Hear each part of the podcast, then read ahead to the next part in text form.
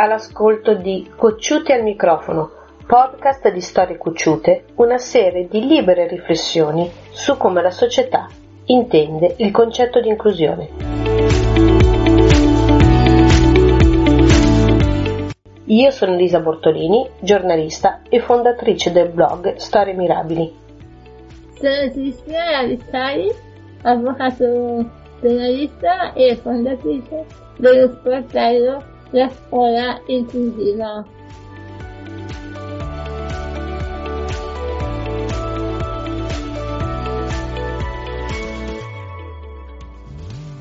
Una chiacchierata con Enrico Gazzola, atleta ballerino paralimpico che ha partecipato alla Coppa del Mondo nel 2016 insieme a Lorella Brundo. Quando è nato? Allora, io ho incontra- ti dico, incontrato la danza paralimpica per caso nel 2010, grazie a una persona che risponde al nome di Tivoli, che è stata la mia prima di danza paralimpica dal 2010 al 2014. Quanti anni avevi? Allora, non ridete perché io ho cominciato a danzare all'età di 50 anni. Eh. Stato uno sportivo perché ho praticato diverse discipline, ma sempre amatoriali ovviamente. Prima che mi, mi demolissi del tutto, eh, perché io di base ho una tetraparesi spastica dalla nascita con difficoltà deambulatorie. Adesso sono andato in bici, sono andato a cavallo, ho fatto ipoterapia, facevo dressage, da lì sono volato per terra, mi sono sfracellato e lasciando la danza, cioè scusate, lasciando il cavallo ho incrociato la danza. Ma nel frattempo, perché siccome avevo smesso la bici, ho provato a giocare due anni a hockey in carrozzina, ma non mi dava questa grande emozione, anzi, proprio per niente. Ma quando una cosa poi non ti emoziona, l'ho fatta giusto per fare qualcosa perché io sta- senza stare a fare niente non ero capace. Però non era quello che mi piaceva. Ho fatto la prima lezione, vi farò ridere, perché a un certo punto mi dice, ma perché non provi? E io ho detto, è la cosa più lontana dai miei pensieri, chissà che poi alla fine non sia la più vicina. Alle volte le cose più lontane, più impensabili sono quelle che ti portano cose che tu non immagineresti mai, detto fatto. Ho cominciato la prima lezione, non capivo niente, ha, cioè veramente non avevo neanche concezione di un movimento a tempo, cioè proprio era una cosa era un, impre, cioè un, un disastro. Infatti faccio la prima lezione, già, io mi sa che non ci sono tanto portato. Per... E lei mi guarda e mi fa, no, no, tu ci sei portato, non mi sbaglio. Cavolo, non si è sbagliato. Infatti sono arrivati grandi risultati anche con lei, giusto? Nel 2014 con lei ho vinto il primo titolo d'Italia, quella è stata un'avventura, perché Maio si è dovuto trasferire a Roma. Trasferire a Roma, io mi sono trovato senza insegnante, avevo appena fondato un'associazione sportiva dilettantistica per la danza in carrozzina, che poi ho chiuso nel 2018 perché non serviva più.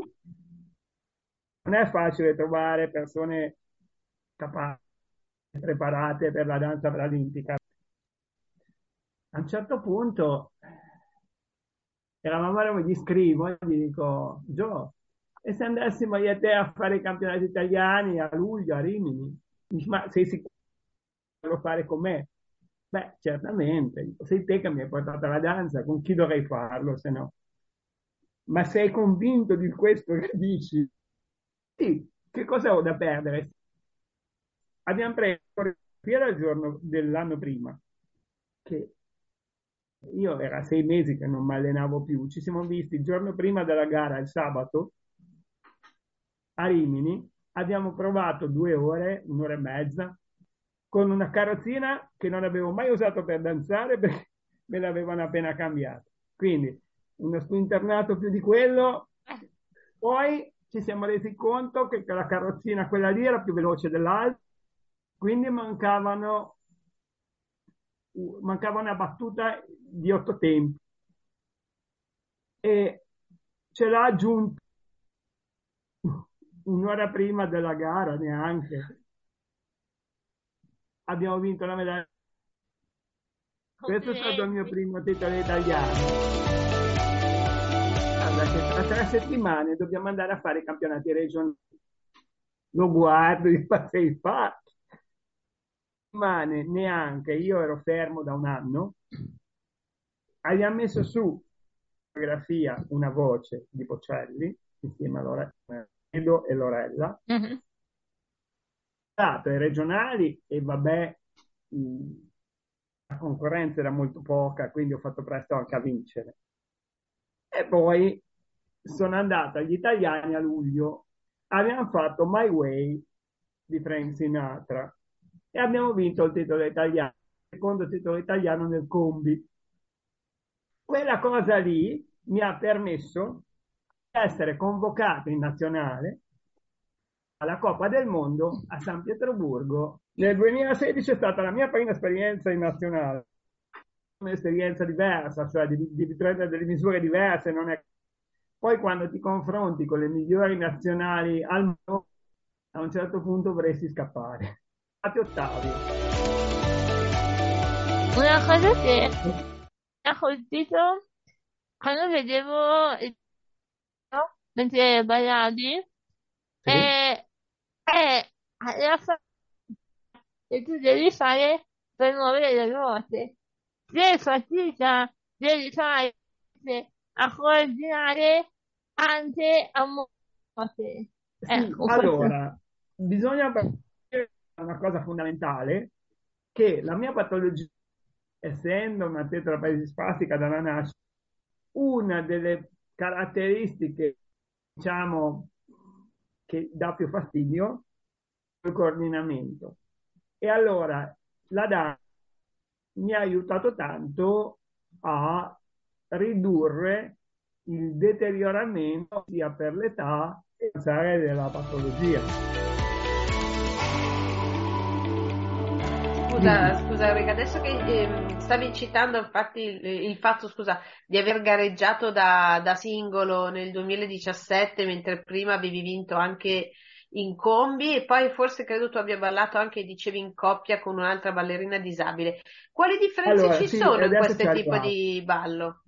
Allora, con il combi, con cui io sono nato, è quella che non mi vergogno a dirlo, ma è quella che mi piace di più. Poi anche le altre non mi dispiacevano, però la preferenza è per quella.